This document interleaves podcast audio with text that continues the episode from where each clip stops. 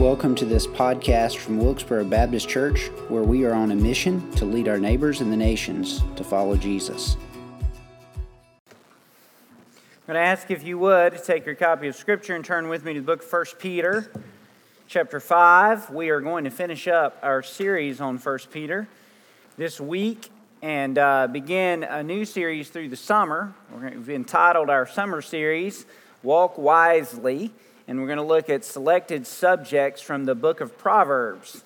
Uh, I have preached only rarely from the book of Proverbs. I'm not sure I've, uh, I've used some scripture verses since I became your pastor to preach out of the book of Proverbs, but I don't know that I've preached a specific sermon from the book. And it is a fascinatingly wonderful book of wisdom that I think is helpful in these wicked days in which we live to figure out how we're to behave, not just inside the body of Christ, the church, but how we behave in our everyday spheres of life. So, if you want to read ahead through the book of Proverbs, then we're going to be in some of those selected Proverbs over the summer.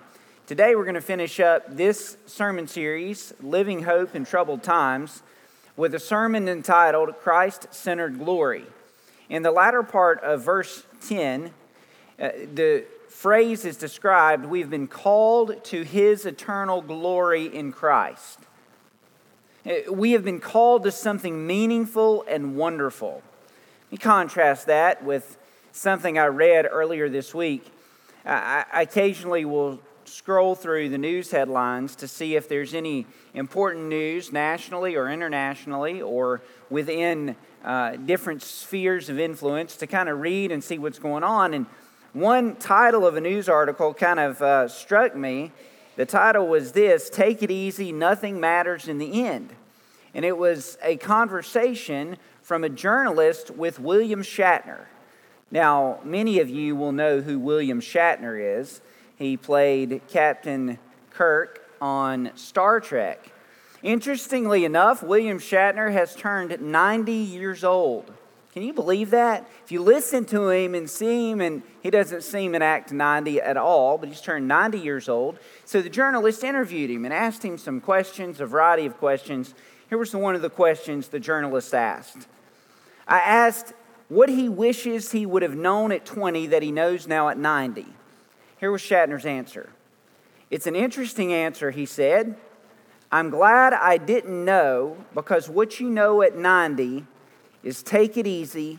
Nothing matters in the end. What goes up must come down. If I'd known that at 20, I wouldn't have done anything. Think about that from a person who has been successful.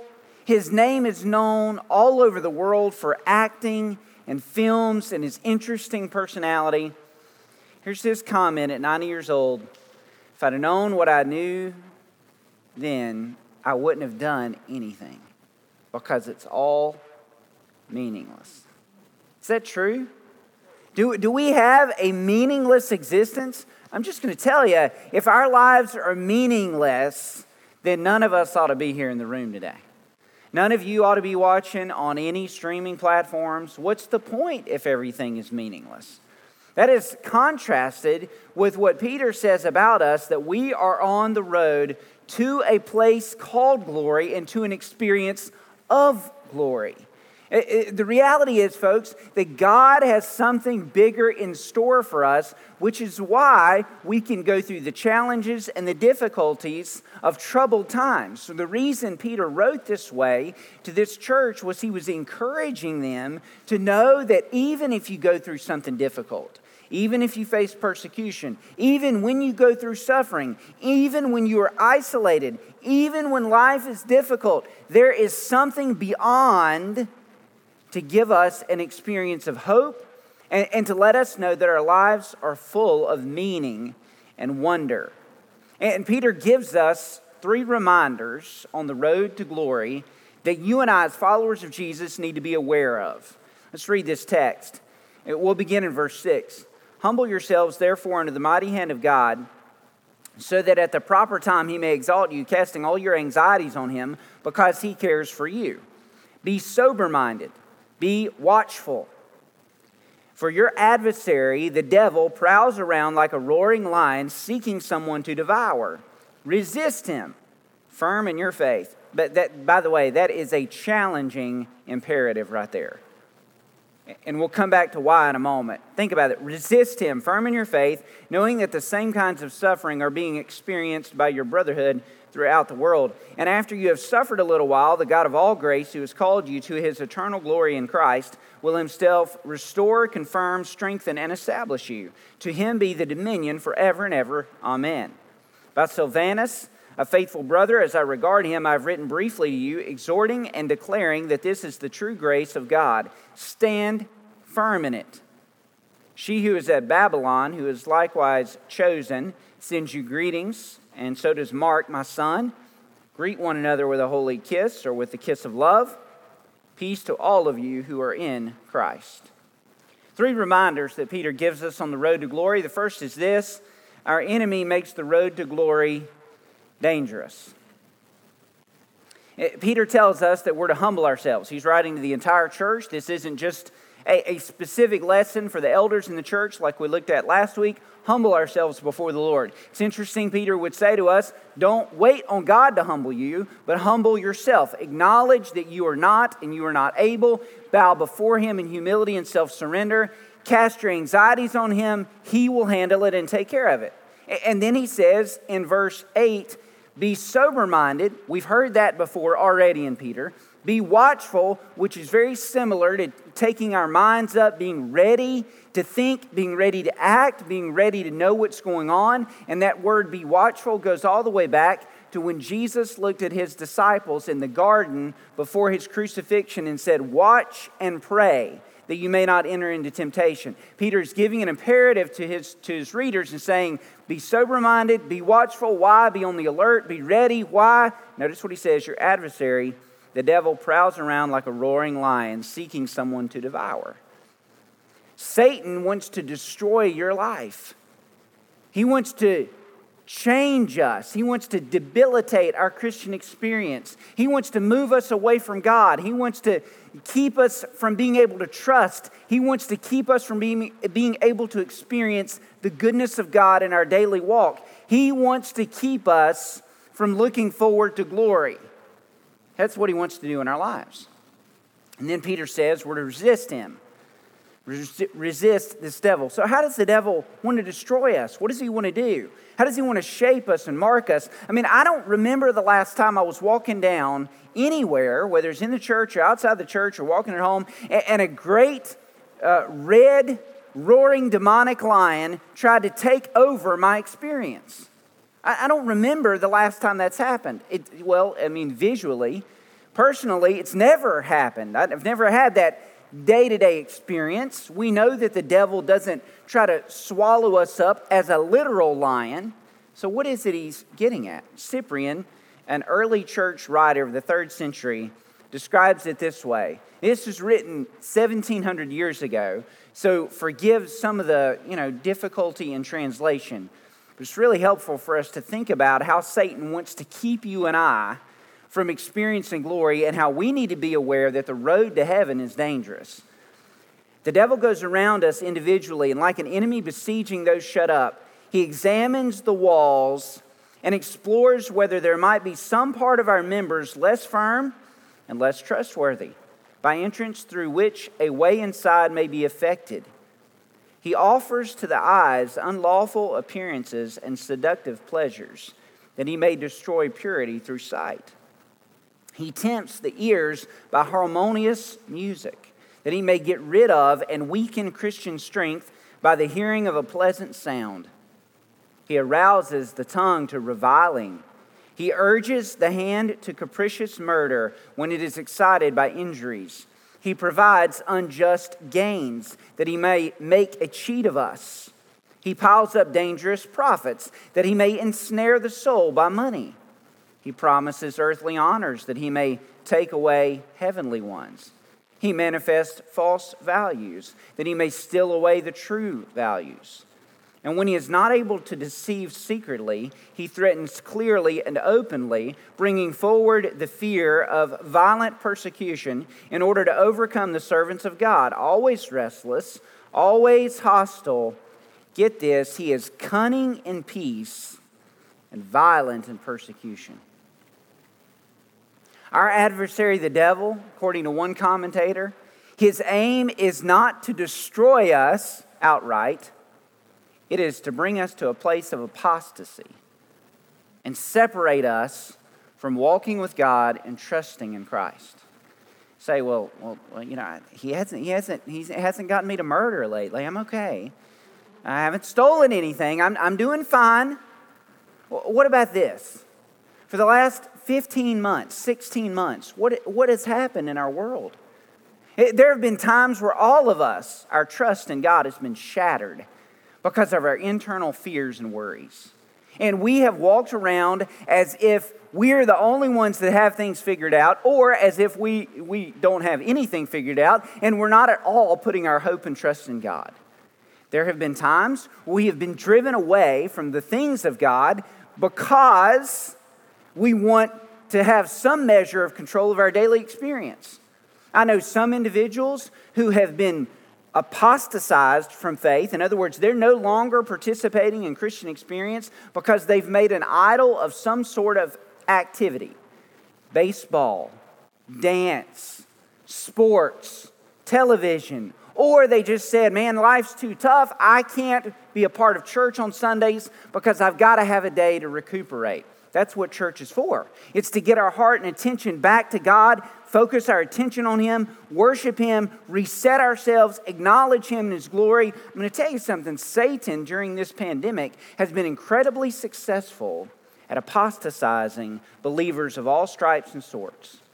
Not totally destroying their Christian experience, but basically putting them in a situation where they're spiritually impotent.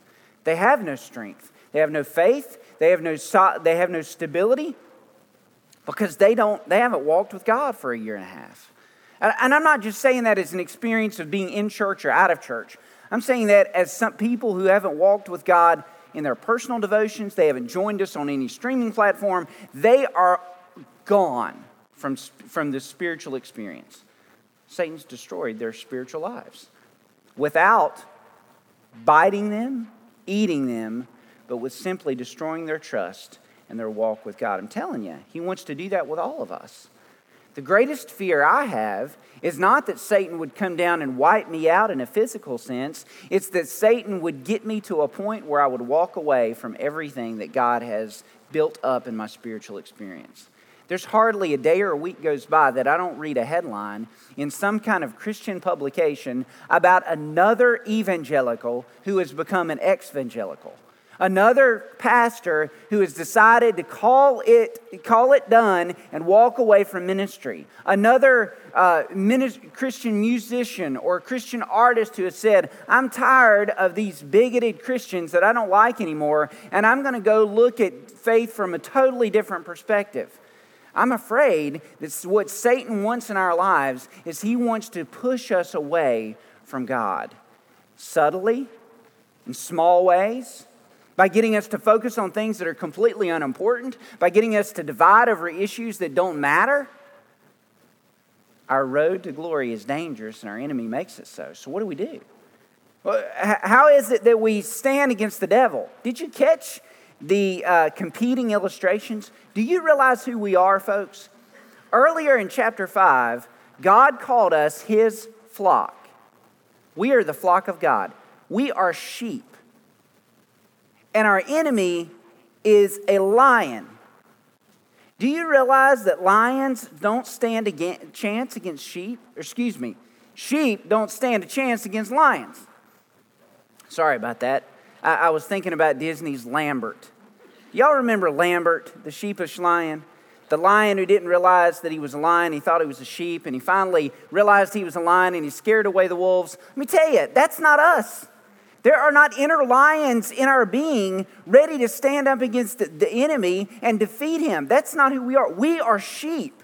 And yet, Peter says, resist the devil. Hold on, uh, hold on a second, hold on a second. I have never seen a sheep fight off a lion. That just doesn't happen. Sheep lose every time. Why is it that Peter would say resist? Folks, because we have the line of the tribe of Judah living inside of our hearts and lives. Because when we humble ourselves before the mighty hand of God, God is our victor. God is the one who wins our battles. God is the one who rescues and defeats. What Peter is saying very clearly to us as followers of Jesus the reason we humble ourselves before God is because we don't need to go out there with our Bible water pistols and try to take over the devil and defeat him. We need to bow before God, realizing that we're going to lose, but if we have God on our side and if He's the one fighting our battles for us, we're never going to lose.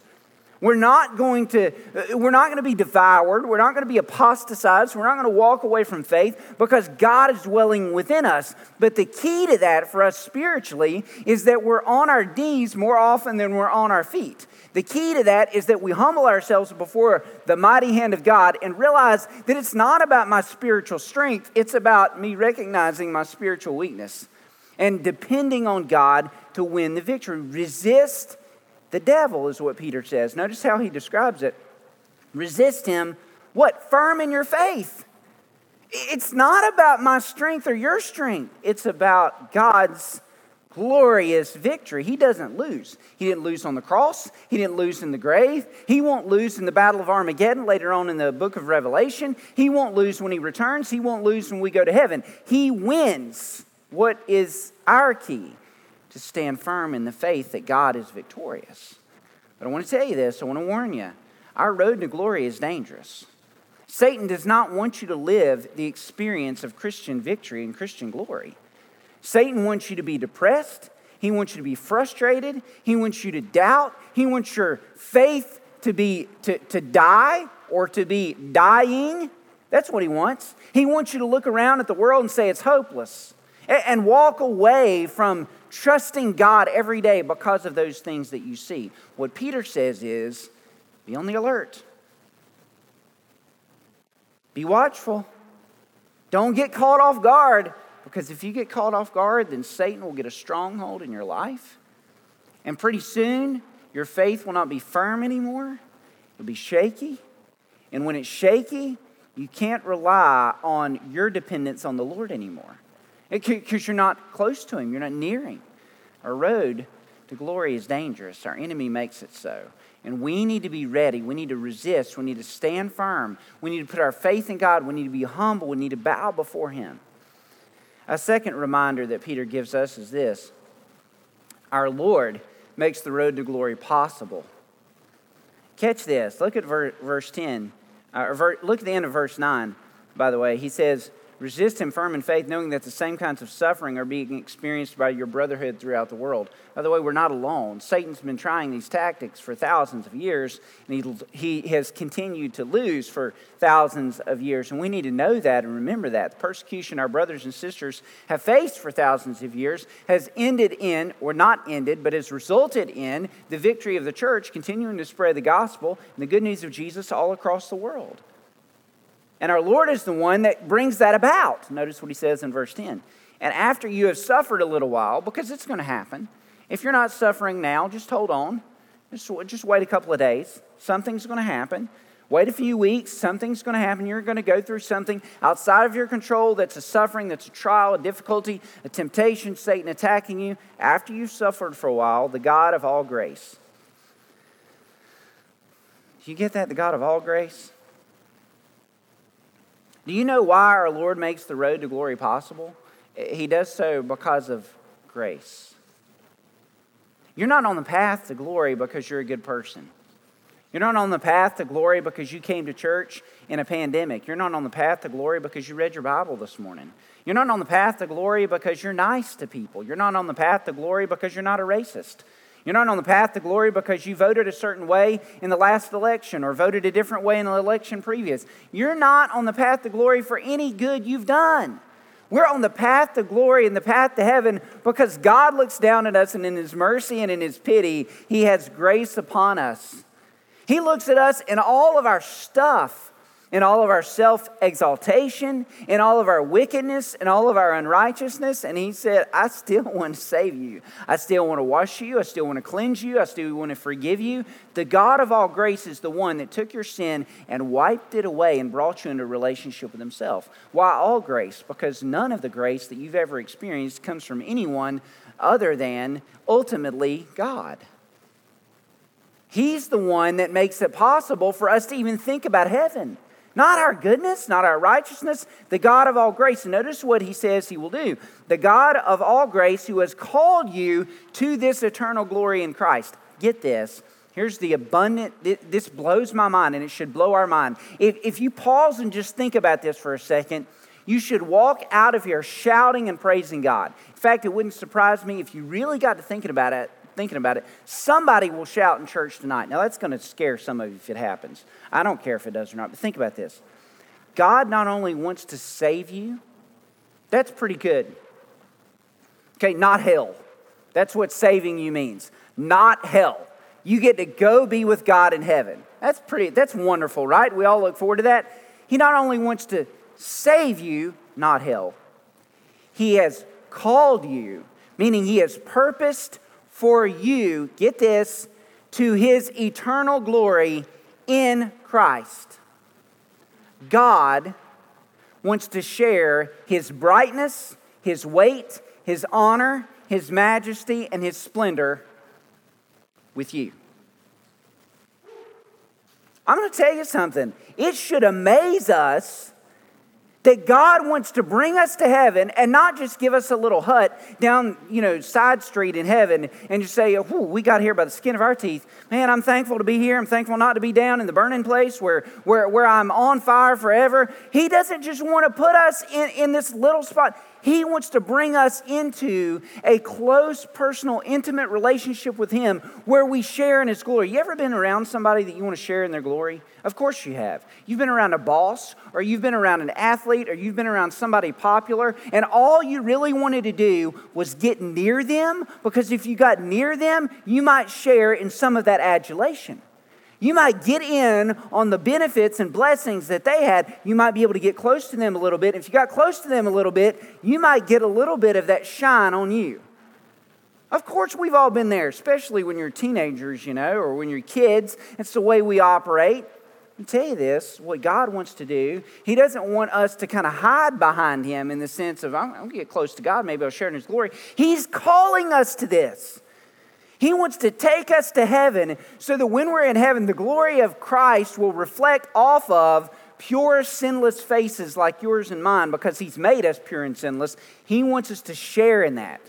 The only way that happens is Him. He's the one who makes it possible. How does He make it possible? Because the honest truth is, none of us in the room right now feel like that should be reality. We're broken people. Look, at, look back across your life. Look back across the decisions you made. Maybe years ago, or maybe yesterday. The way you acted, the way you spoke, and you're thinking, I can't share in the glory of Christ. No way. No way God would want that. Notice this. Catch this. He will himself. God will do these things. Look, restore. That word is the same word used in Matthew 4:21 when James and John were mending their nets. God will mend you. I'm looking out across the room, and I know some other folks that attend our church, and I certainly know my own life. I know there are times in my life where I have been broken from my own sin.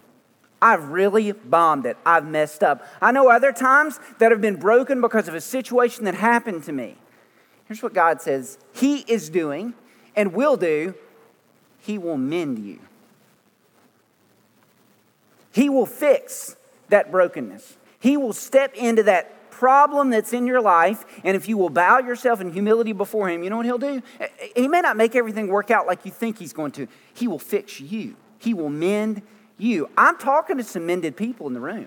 In fact, some of you wouldn't be here had God not stepped into your circumstance and mended you and fixed something in your past, fixed a brokenness, a sin, a wickedness. He mended you So guess what? We're a bunch of mended people. That should mean a couple of things. I, I don't. I'm kind of off topic just a little bit, but it's okay. We need to know this. That God mends us should remind us that we have no right to be pharisaical and self righteous. It doesn't matter who walks into this worship service, this church on a Sunday or a Wednesday. It doesn't matter what their past is. It doesn't matter what their present is. We're all mended people. We don't get to heaven because we fixed ourselves. We get to heaven only because of, we have a God of all grace who has looked down in our ungodly, wicked past and chosen in his grace to cleanse and forgive us anyway. We're mended. If we have been redeemed by God, he has restored us. We have no right to be pharisaical and self righteous. That also lets us know no one's beyond hope. Some of you have given up on some people. let me clue you in on something. Some of you had some people in your past that gave up on you. But God didn't give up on you. He still mended and restored you. Some of you are like, I don't know. Is God going to fix this person? Is He going to solve this situation? Is He going to save this person? Don't give up. Don't give up. Mending takes time. Do you realize that? When you have to fix something, it takes time. I remember going fishing with my dad. We had bait casting rods. You ever had a, a, bird's nest and a bait casting rod where the line, the line just goes all to pieces?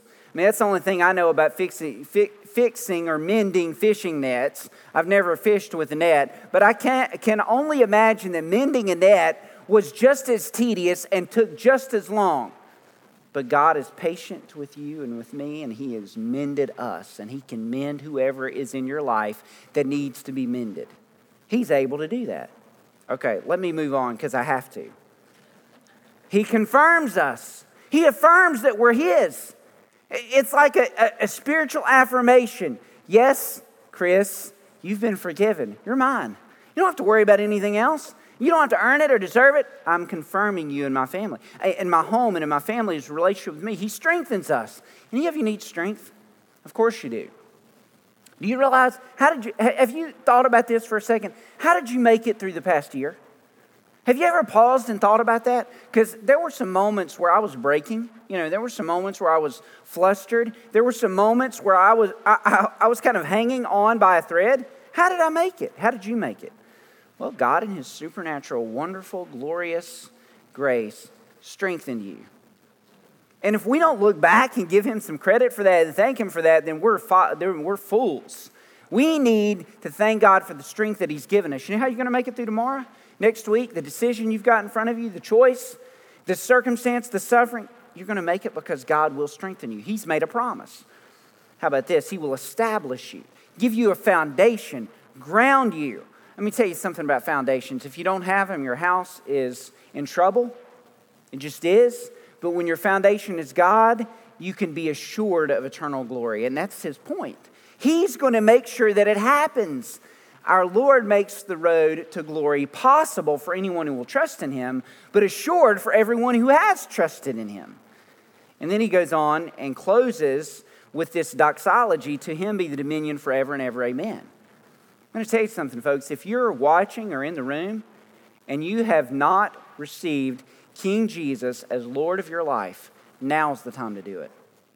I'm going to tell you something. It may look like Christians are losing, it may look like the Bible is outdated, it may look like we're not in control in culture, it may look like we're on the wrong side of history. It may look like all those things. I'm going to tell you something. To him be the dominion forever and ever and ever. There's only one Lord, and his name is Jesus. There's only one king, and his name is Jesus. There's only one forgiver, and his name is Jesus. And if you have not confessed your sins and acknowledged that you're unrighteous, you're going to be on the wrong side, not of history, you're going to be on the wrong side of eternity.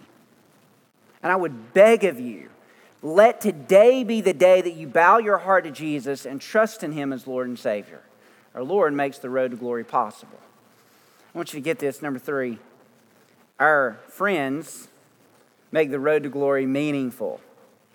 Peter closes this way in just a wonderful, wonderful little postscript. Pretty typical for Peter's letters as well as Paul's.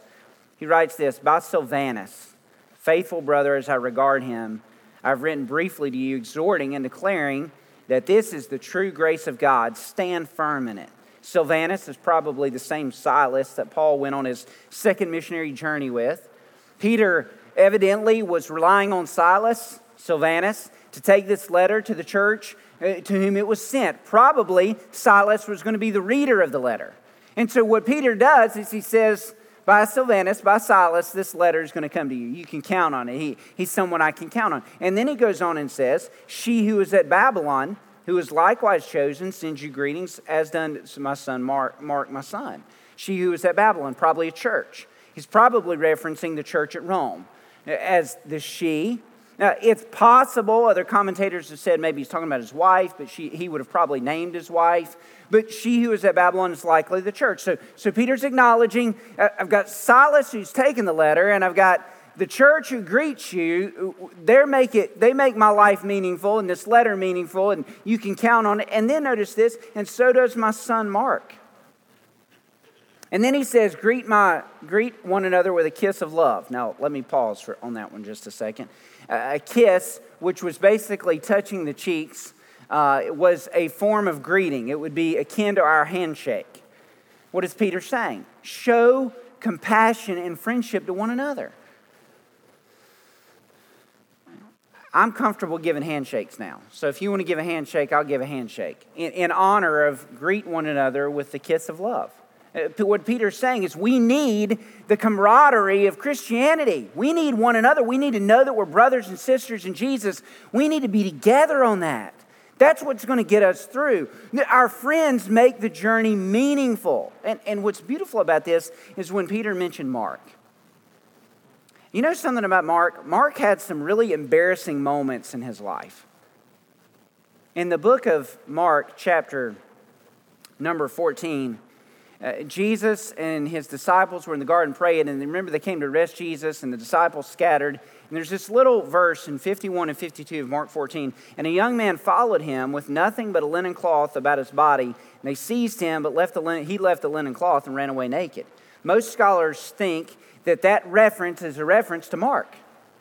See, Mark was, his family was a part of those who had followed Jesus. We find that out in Acts chapter 12. Remember when Peter was brought out of prison, where did he go? He went to John Mark's house.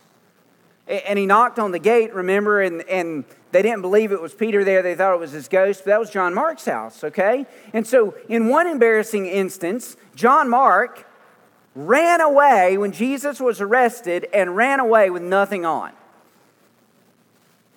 His outer cloth was taken away. Embarrassing.